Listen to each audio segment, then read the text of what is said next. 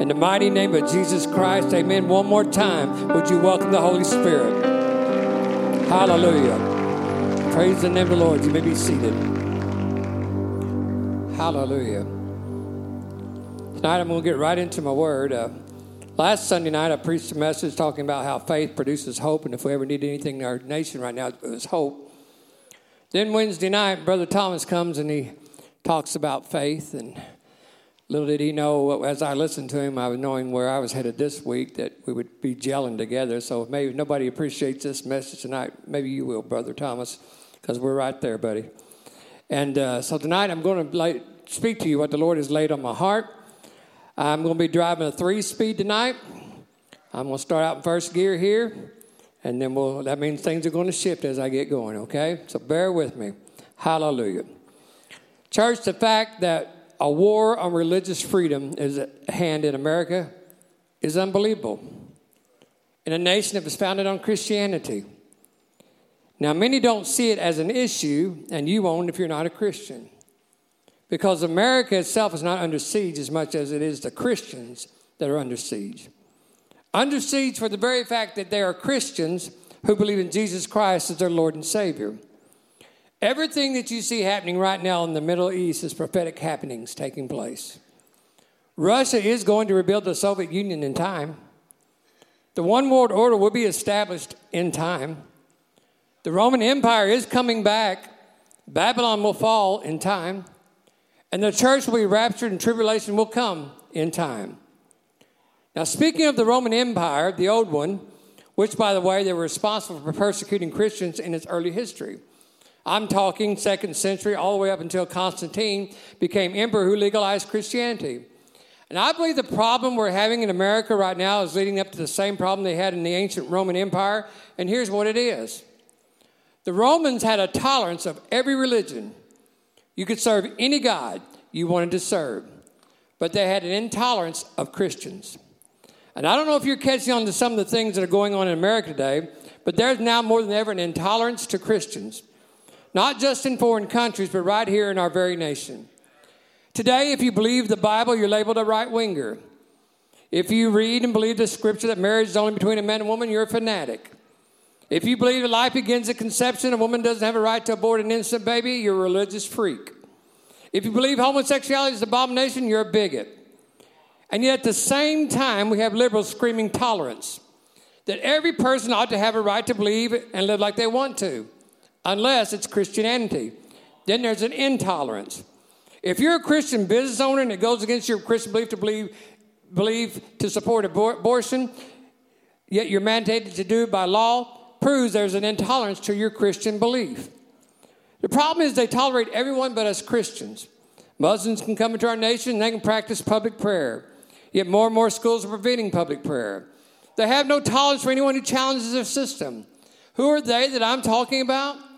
The liberals in authority are conspiring to promote religious freedom for every religion except Christianity. You see, dead gods aren't a threat to their system and self appointed authority. But a living God, Jehovah God Almighty, the only living God, wrecks their humanistic agendas. Folks, our God's not dead. He's surely alive, living on the inside of every Christian in this world. He's still on the throne and he will never, never, never, ever be overthrown. Hallelujah. See, the Roman Empire was tolerant of every religion but Christianity. You know why? Because it was Christians that said there's only one God, not many gods. Christians who said Jesus is God and Zeus is not our God. It was Christians who would not bow down and kiss the ring of the emperor or the king. Before Rome totally collapsed and was turned over to barbarian tribes, it was known and recorded in a historical book that 400 senators of the Roman Empire had no religion at all. Folks, things are fastly changing in America to reflect those times again. We used to in our country elect people in high positions based upon their character and morality. Now that's not on the checklist of the majority anymore. Now they just want to know what's in it for me, what can he or she do for me? For some, what will I get for free? Proven by the current desire for a socialistic agenda being endorsed by a segment of our society. For the first time in history, we have a judicial and legislative government that knows the least or even cares the least about biblical principles than ever before. So, contrary to our forefathers who built this nation upon biblical principles and established laws based upon the Word of God. To prove my point, if they knew the Word of God and valued it and honored it, if they knew Bible prophecy, they wouldn't be treating Israel like they are. Blessed are those who bless Israel. Hallelujah. See, in the Roman Empire of the period I'm talking about, do you know it was common for them to be bisexual?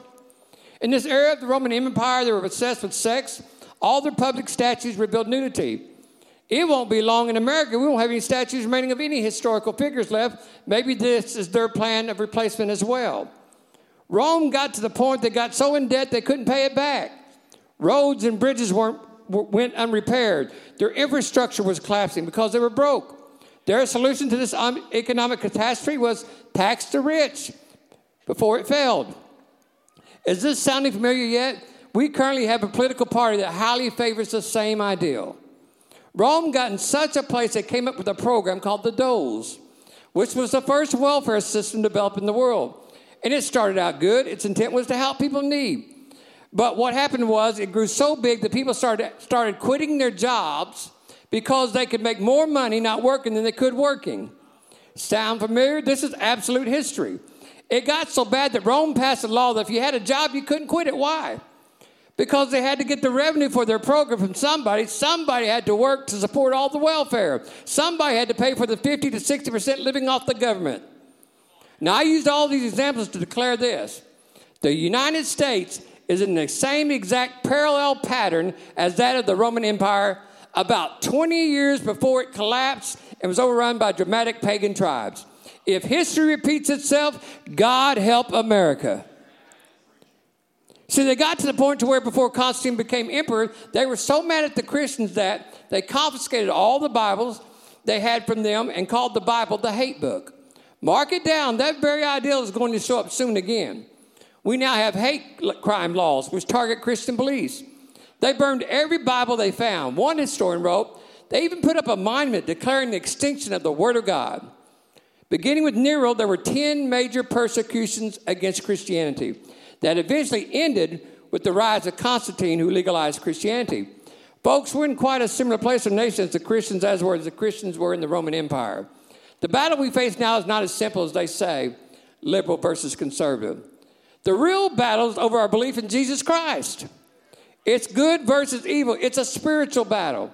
And we got to decide which side we're going to be on. God says you're either for me or you're against me. The line's being drawn in the sand. God is getting his church in order. Our biggest battle is not going to be human war, but a spiritual war that humans will be involved in. Just today, this afternoon, on Fox News, speaking of the Ukrainian war, the head of the European ministry said these words I quote, he says, Russian invasion of Ukraine is a simple spiritual battle it's good versus evil. Ukraine, to some extent, is kind of the Bible Belt of the Eastern Europe, he said. They've been standing up, up uh, they've been standing up for God for a long time, and they've been a beacon of light for quite some time now. And the former ambassador of the International Freedom during the Trump administration said the Russian invasion is a holy war over the politics of religion. Read it for yourself. So current, I had to add it to tonight's message. The church has got to wake up. We got to have a Holy Ghost breakthrough in America to awaken this old sleeping giant back up one more time. See, when someone talks about Jesus and shares their faith, they're lambasted by the liberal media because it's not really about that person, it's about their faith. It's not just because they're religious, it's because they're a Christian. It's because they believe in Jesus Christ as their Lord and Savior. They can believe in Buddha, Muhammad, and they can say nothing but Jesus, and it's a war. You could say God and keep it general as relating to many gods, but you say Jesus, the Son of God, it's persecution. Did Christ not say you'll be persecuted for my name's sake? Every day they're publishing legislation to ban the use of his name in public. Anything re- relating to the one and only true living God, Jehovah, is being banished. There is no tolerance for Christianity. Where are we headed?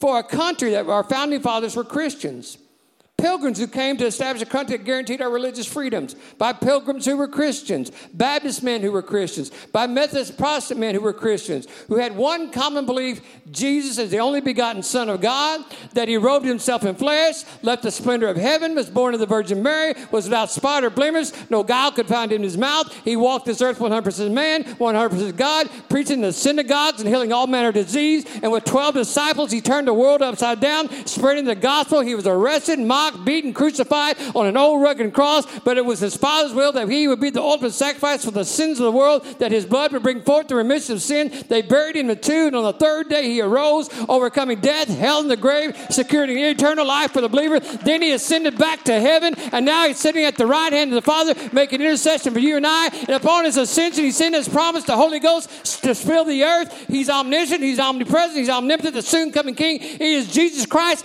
That's who we believe in. Hallelujah. Woo! Let's go to second gear. All right. And by that declaration of faith, the foundation of this great country, you know it, and I know it, was founded upon godly principles derived from the Word of God, the Bible. The infallible, unadulterated Word of God, written by men who were breathed on by the Holy Ghost. We serve one God in three persons God the Father, God the Son, God the Holy Spirit, blessed Trinity. Hallelujah. And by the doctrines called the Declaration of Independence, the Bill of Rights, the Constitution, which were founded upon Scripture, we established our religious freedom. Yet suddenly we become so politically correct, we don't want to offend anyone, but Christians are fair game. We are becoming Rome all over again. Don't offend other faiths or religions of the world. Have tolerance, they say. Yet, intolerance for Christians. Why? Because it's got to do with this man called Jesus. We as Christians serve the one and only true God. But how do you prove it? How do you prove the Bible? This book is the truth. When the Hindus have a book, they say they're right. The Muslims have the Quran, they say they're right. I'll tell you how. Our God's not dead. And I'm going to let the Word of God prove itself. I'm going to make a few points why I know Christians have got it right. The way to prove the Bible is true is because of the universal authority that occurs, that occurs when the word is read or quoted anywhere in the world. You see, our God is not just the God of America. He's the God of the universe. Jesus didn't just come to save Americans. This book was not written for just America. He came to save whosoever. How is the Bible so different? By its universal authority. For instance, if you went to a foreign land and heard them read their books, it'd sound like poetry or like they were reading a lecture, like a man reads a novel, and everyone just sits there and they listen to them reading and then they begin to leave. They're told, now go and act like the book told you to act. But let me tell you what the Bible says about itself. For the Word of God is quick and powerful and sharper than a two edged sword. I'm going to tell you about the Bible for a minute. David said, The Word is quickened my spirit. In other words, made me alive. Let me tell you about the writing of of our book that made a difference. The Bible is the only book you can get up and tell a story about a man named Joshua walking around the city of Jericho, not saying a word, but on the seventh day, as God had told him, they gave a great shout, and the walls of Jericho came down, tumbling down. God gave them the city as He promised. And all of a sudden, 500 people in a room, in a congregation, who the story, start jumping up and they start shouting, they start hollering because they believe what God did for Joshua, He can do for them. It's the only book where you can tell a story about three Hebrew boys who were thrown into a fiery furnace because they not bowed down to a false God, because they served Jehovah God Almighty. Even amid being thrown in the fiery furnace, they believed God would deliver them. So they're thrown in, and as the king watched, he said, Were there not only three thrown in the fire? The king says, The fourth man looks like the Son of God, and he was, he delivered them as he promised. Upon hearing these words, many people in the congregation erupted in dancing and shouting with streams of tears rolling down their face, praising and worshiping God that delivered and believing that those the God that delivered them three boys boy, Hebrew it's the God that can deliver them. Why? Because the anointed word of God quickens your spirit. It makes you come alive because it's a living word. It's not about a 10 foot tall dead statue. It's about all about a consuming God whom you can experience because you believe his word. Hallelujah. When you take this book anywhere in the world and you preach it, it has the same effect on everyone that will dare to believe. It has universal authority. You can preach it in China, you can preach it in Africa, you can preach it in Iran. It has the same effects. It's always going to bring conviction. Its power is universal. It's not been written for a certain generation, for a certain culture, or for a certain race. It's for the world. It's the only true living word of God. It's the infallible, unadulterated word of God written by men as it breathed on by the Holy Spirit. It's the only book that promises promises eternal life. The fact that the authority of the Bible is so universal, it can be effective anywhere in the world, proves it's the absolute truth. In China, people are getting saved by the thousands. India, Iran, Iraq, anywhere this word is being spoken, it's not just a good novel. No matter what a novel is written, there's always a better one written. And what's number one on the New York Times bestseller only lasts a few years at the most. After that, no one will care anymore about it, especially the next generation. So then, can anyone in here explain to me then, how can I have a book called the Bible that is the best selling book in the world today, that started out the most bought book and still the most bought book after hundreds of years? Why hasn't it never went out of style? It's not a novel. Hallelujah. Second point of proof we got it right as Christians the universal authority of his name. What I'm about to say is very significant. Jesus said, All power is given to me in heaven and on earth. Then continued on to say to his disciples, Greater things this shall you do by the power that worketh you, and these signs shall follow them that believe in my name. They shall cast out devils, they shall speak in new tongues, and take up serpents, and not harm them. If they drink any deadly thing, it's not hurt them. They shall lay hands on the sick, and they shall recover. Notice, the power is in the name. At the name of Jesus, every knee shall bow. At the mention of his name, demons tremble. Jesus taught the disciples to pray in his name, that the Father will hear them in his name and answer them in his name. There is power in the name of Jesus. I'm telling you, his name has universal power. That's why Reinhard Bonnke could go into Indonesia, hold a revival, have 100,000 men and women attend, and he could stand on the stage and holler, In the name of Jesus, be baptized in the Holy Ghost. And 100,000 men and women begin to fall like dominoes under the power of God, baptized in the Spirit. It's not just a Western thing, it is a universal God thing. Shalabahataya. If Christianity is only a Western thing, then it should only work in the West. But go anywhere in the world and say Jesus, it'll affect people's lives. I'll give you a quick story told by a well known preacher. He said he had a missionary friend go to a remote village in Indonesia, deliver food, water, and share the gospel. He says, way up in the mountains, a place so secluded they had never even seen a white man before. When they arrived, they're met by 400 women. No men there at this time. All they can see is their eyes because their faces are covered. And the guide introduces a man who begins to share stories about Jesus. And all he did was share stories from the Bible of Jesus, his love, his power to heal, and to deliver for nearly 30 minutes. Upon completing, surprisingly, the head lady matriarch lets down her veil, which she would have been stoned for if any men were there. And she says to him by surprise, Thank you for coming. I know it's dangerous for you. We are Muslims. We have nothing in our heart for this man you speak of. He's a Jew and we have nothing in our hearts for Jews.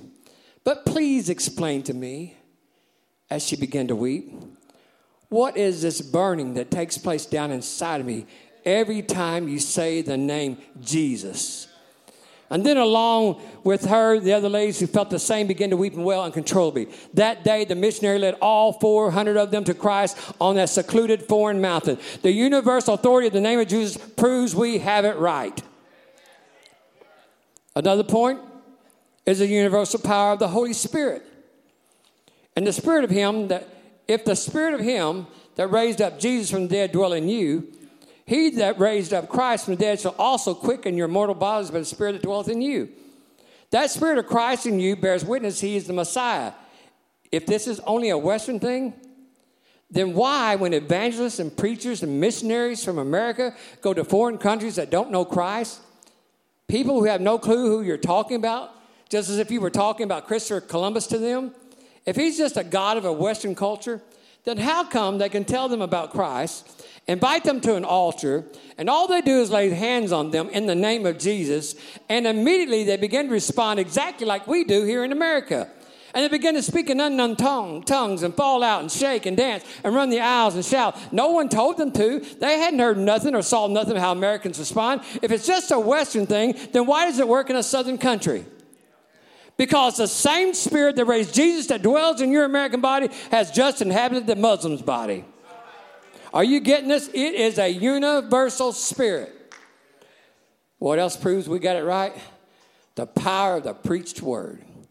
There's power in preaching Christ crucified and resurrected. How do most religions teach their people about their God? Through books and schools and synagogues and mosques and churches. But it's the preaching the word that proves that a Christian's belief in Christ is the truth. Here's what I mean. You know, most religions teach their people with the books, as an example, the Quran. We had the Bible, which we taught as well. But here's the difference you can be touched by our God you can have a personal experience with God that can teach you who He is. Even if you weren't raised by the simple knowledge of who the Bible says He is. What am I saying? A 60 year old man can be invited to church, knows nothing about Christ, never read the Bible, nor attended Sunday school. How can the first time he listens to a man he don't know preach about a man he's never known named Jesus for 30 minutes and the preacher gives an altar call, and he's moved to the point he gets up and runs the altar and gets saved. No teaching, no Sunday school, not raising. How can that happen? Because Jesus said, I will draw all men unto me. You cannot be saved unless the Spirit of God draws you. You see, you heard of Jesus. He heard of the love of Jesus, how that God loves him and is for him and not against him. It gave him the faith to believe he, he was who he said he was. Faith cometh by hearing, by hearing the word of God. We are saved by grace through faith in Jesus Christ. The Spirit quickened his spirit. You show me any other religion in the world whereby you can lay hands on the sick and say, In the name of Jesus, be healed, and God heals them. Say, In the name of Jesus, be delivered, and God delivers them that can cause an alcoholic to lose his desire to drink by laying hands on them in the name of Jesus. You want to know how I know it's real? Because I had an encounter with him February 27, 1997, and I have never been the same myself. I never would have changed had not been for the man I, nor be the man I am today. God changed me. He forgave me. He saved me. He sanctified me. He filled me with the Holy Ghost. I don't talk like I used to. I don't drink like I used to. I don't go where I used to. I don't hang out with who I used to. He renewed my spirit. He renewed my mind. He took my sinful desires and placed them with his desires. Now he lives in me and I abide in him and him in me. I didn't get it from a book or a TV evangelist. I have been born again by the Spirit of God, for which now I can call out Abba Father, and that's the truth and nothing but the truth. So help me, God. Woo! We as Christians today are living in America at a time it's becoming tolerant with sin and with world religions. Yes, it's becoming intolerant with Christianity. It's time for the church to decide where it's going to stand. We must stand on the Word of God. So, what's going to happen to the church as it's being attacked? As an intolerance for Christians growing in our world? I'll answer that question by first stating it's already happening. It's ha- happening as it happened in the days of Stephen. Just like will happen again in due time. Just like it happens every day in China and many foreign countries. Just because someone believes in Jesus Christ, many are persecuted every day. And that same intolerance is growing in our nation as well. Every other religion is accepted, but Christianity has become the target because it opposes every other religion. So, what's going to happen as opposition, eventually persecution arises for the Christians in America? I believe the same thing that happened in Stephen's day when they stoned him and threw him out of the city because they could no longer withstand his faith in God. As a result, the Christians were scattered throughout the land. Yet, the more they persecuted the church, the more the church grew because, because the more their faith grew. Church, be encouraged. No matter what comes against the church in these last days, I'm here to tell you the more they attack it, the more it's going to grow. Our country is being infiltrated by worldly cultures, worldly religious beliefs daily through our borders. And with them, they are bringing various religious beliefs, but which most of them oppose Christianity. And now they're getting involved in our political process.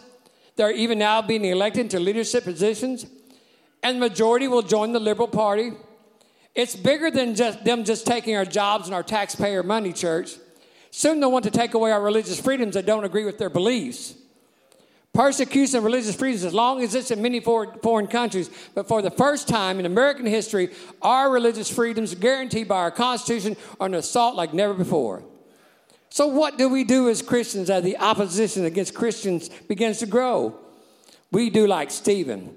We are to be men and women of good character and full of the Holy Ghost. Because this, if this is the last days as we believe, that means perilous times are coming. But also mean God's got a plan to conquer it. And it shall come to pass that in the last days, saith God, I will pour out my spirit upon all flesh, and your sons and your daughters shall prophesy, and your young men shall see visions, and your old men shall dream dreams. Hallelujah. Let's go to third gear. I declare to you and to the opposition tonight, I know you're listening.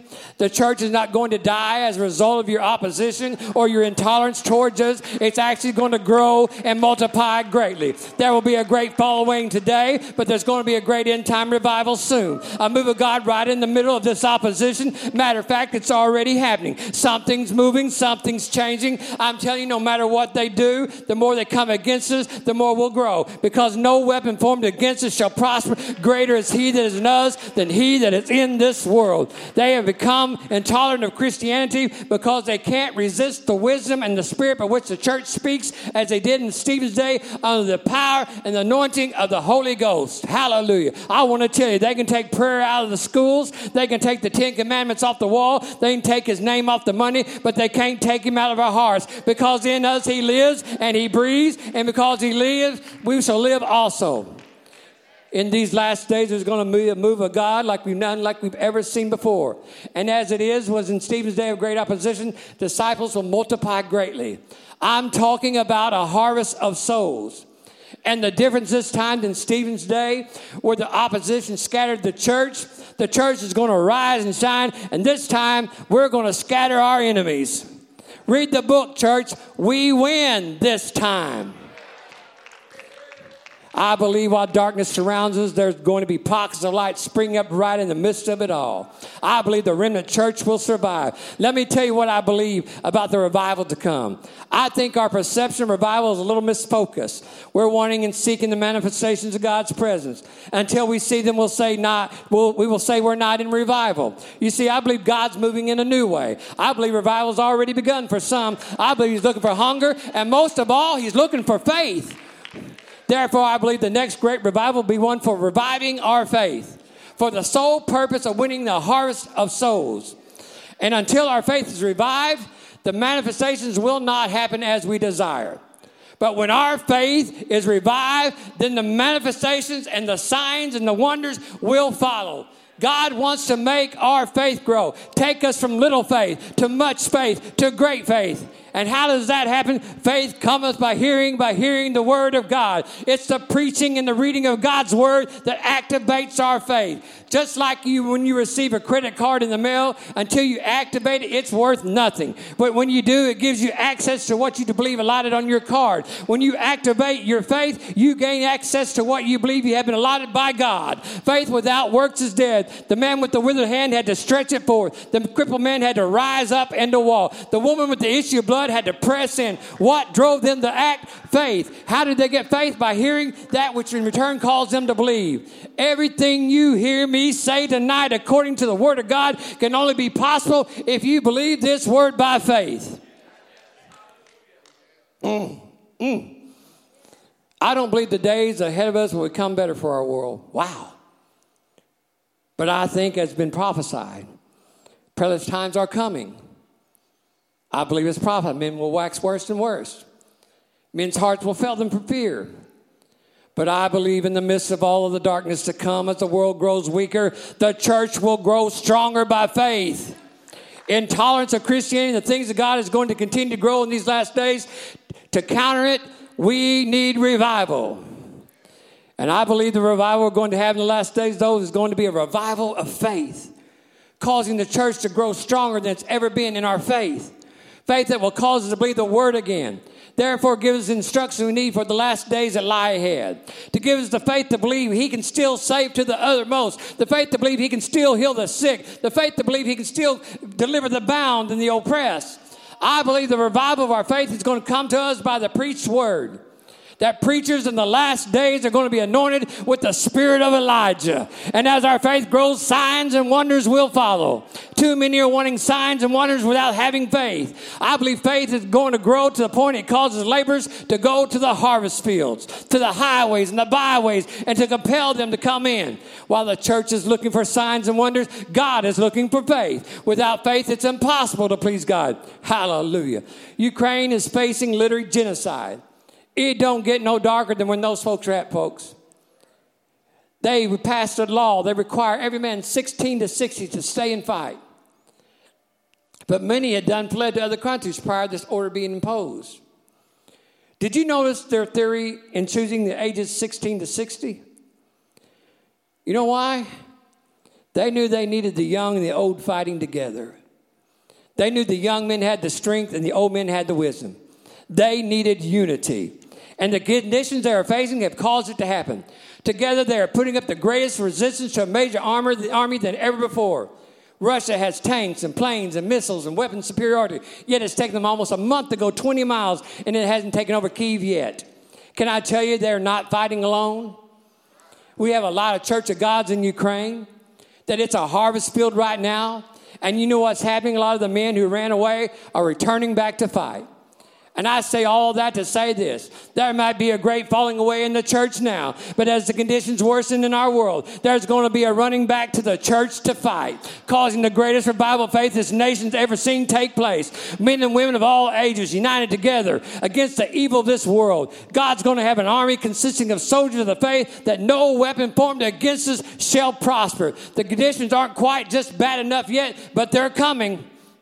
And when they do, don't you count the church out. It's going to rise and shine, and our enemies are going to be scattered. I want to tell you something, church. The church may not be, to be popular today, but tomorrow. May not want to come to today, but tomorrow. Many may not want to hear the preaching today, but tomorrow. Many may not have faith today, but tomorrow. And as the ministers of the gospel during this time, we are instructed to preach the word of God to be instant, in season, and out of season. That means preach to them when they want to hear it and when they don't want to hear it, regardless what season they're in. And can I tell you, the season of them not wanting to hear is over, and a new season of wanting to hear is here. It's time to have faith to tell somebody about Jesus Christ. The church's message to the world today is we've tolerated you long enough. Your lies, your threats, your deception, your intolerance to our faith, but the tide's fixing to change. If you don't like us today, you're sure not going to like us come tomorrow. We refuse to quit to give in to be a silent church anymore. If God be for us, you can't be against us. You can roar at us like a lion, but you ain't no lion. But my God is the lion of Judah. Hallelujah. Sorrow may last for night, but joy is coming in the morning because, church, he's coming back. This is the generation, them that seek him, that seek thy face, O Jacob. Lift up your heads, O ye gates, and be ye lift up, you everlasting doors, and the King of glory shall come in. Who is the King of glory? The Lord strong and mighty, the Lord mighty in battle. The battle is the Lord's. Hallelujah. I'm preaching this word on the anointing of God in an effort to activate your faith. You want to move mountains? It takes faith in God. You want to be healed? It takes faith in God. Faith is a substance of things hoped for. You want hope? If you want to have hope, you have to have faith in God. You want to be saved? You're saved by grace through faith in God. The weapons of our warfare are not carnal, but they're mighty through God to the pulling down of strongholds. Prayer is our most powerful weapon, but without faith in God, we don't pray. Without faith in God, we don't read our word. We won't win this spiritual battle without faith in God. We won't even make it to heaven without faith in God. Faith will once again cause us to believe we can do all things through Christ who strengthens us. It'll cause us to once again we can lay hands on the sick and they shall recover. Faith produces hope.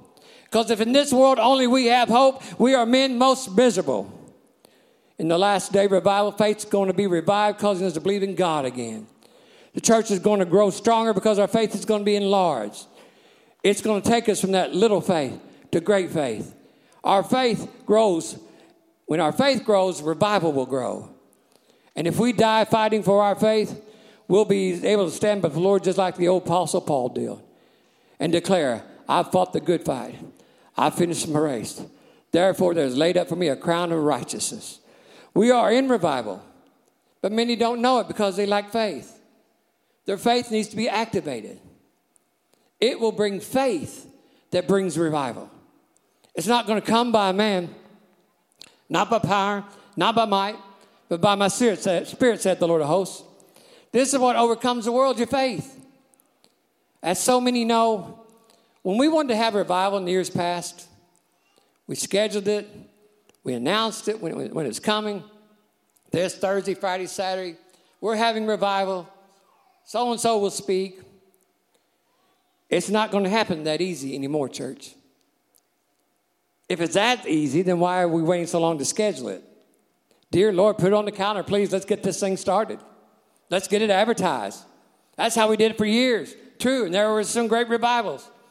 So why did we quit scheduling? Because it quit working. Why? Maybe God got tired of people looking to man instead of Him for hope. Maybe God, God got tired of always having to be waited to be invited, to be put on a schedule of men. I'm going to tell you something. God's not into nar- narcissistic anointing. Men and women who believe things got to happen just because they said it has to. Charisma driven, simulated experiences. They're great for if all you want to do is spark emotions. Church, this God we serve is real. We don't got to emulate nor simulate experiences where we simply get to have pretend experiences that vanish by the time you get back to your car in the parking lot. No, no, no, no, church. He is an experience of God that's willing to bring life changing experiences to those who hunger and thirst after it. God's tired of the theatrics and the circuses, man made shows of emotion, and then claiming those things to be of God, yet produce nothing but a feel good session. Frankly, I am too. God says, I didn't call men of God to be celebrities. I called them to be servants of the Most High God. I left that arena a long time ago. I didn't say they had to be cute, highly educated, full of charisma, and wear skinny jeans. I just called them to be righteous. Come on, somebody. There have been men and women I've exalted and highly favored. He says, but it had nothing to do with their physical abilities, it had to do with their hearts. Men like Elijah and John the Baptist would have a tough time being acknowledged during this Hollywood era of the gospel. Elijah was said to be so ugly, kids made fun of him. That is until God made bears eat them for their disrespect. This time it's not going to come by a man. You want revival? Grow your faith. As your faith grows, then manifestations increase and signs and wonders follow. It's going to come by the Word of God activating our faith, by you hearing it, reading it, and doing it. Everybody just wants God to come down like zap us. Without faith, revival's not coming for you. You know what, Sister Jenny? There's not a better time than for us to be reading the Word of God. It's a God thing. It's bigger than what you thought its purpose was. It's to grow our faith. And if we will stay committed, your faith will be activated and revival will come. It's the preparation for revival to be launched in our midst. You say you have faith and do like James says, show me your works, because faith without works is dead. Show me what you're doing for the kingdom of God. Show me how you're laboring in the harvest fields that are ripe, but the laborers are few. But for too many right now, fear is conquering their faith. It's not a time to be fearful, it's a time to be faithful and faith will conquer your fears. I guarantee you, faith has never been greater in Ukraine. The harvest fields have never been riper. Matter of fact, the other night showed a 65 year old preacher that says, I'm not leaving. There's a harvest here. So many believe they can't, that we can't have revival. So many believe that God doesn't heal no more, that church isn't relevant anymore. And yet we say we have faith. Our faith has got to be revived. Our faith in God is what's going to bring revival. It will activate the greatest revival of faith, and signs and wonders will follow, and God will manifest His power. But we can't have this without faith. So, how do we make our faith stronger? By exercising our faith, by practicing our faith. Our faith gets better until we get to where we're not only believe in God, but we also believe in each other. Would you stand with tonight? Musicians, would you come? I'm telling you, church, this revival is about reviving our faith. And when our faith is revived, manifestations will come, signs and wonders will follow, and there will be revival. We got to learn how to exercise our faith, faith to make it stronger by hearing the word, reading the word. Those things. Give me somebody needs a healing. Raise your hand right quick. Just somebody needs a healing. Wayne, come here for a minute. Stand right, just stand right here. Okay.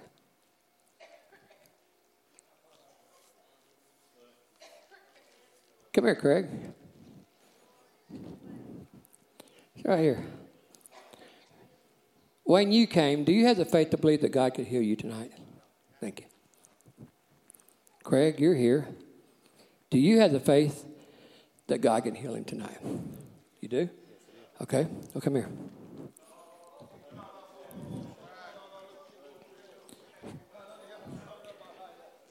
When faith meets faith, regardless of the age, when faith meets faith, it's like putting two positives together. Where do you get a spark? It sparks something called faith. And when we get to the point that we realize that this brother can lay hands on this brother and be healed, things happen. Lay hands on him and pray for him.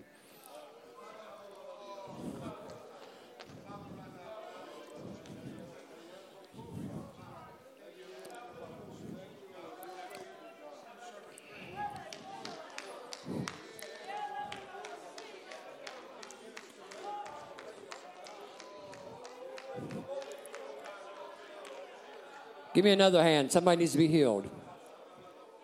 Come here, Jeff. You stand over there. I want a young person. Give me somebody young. Come here, Lucas.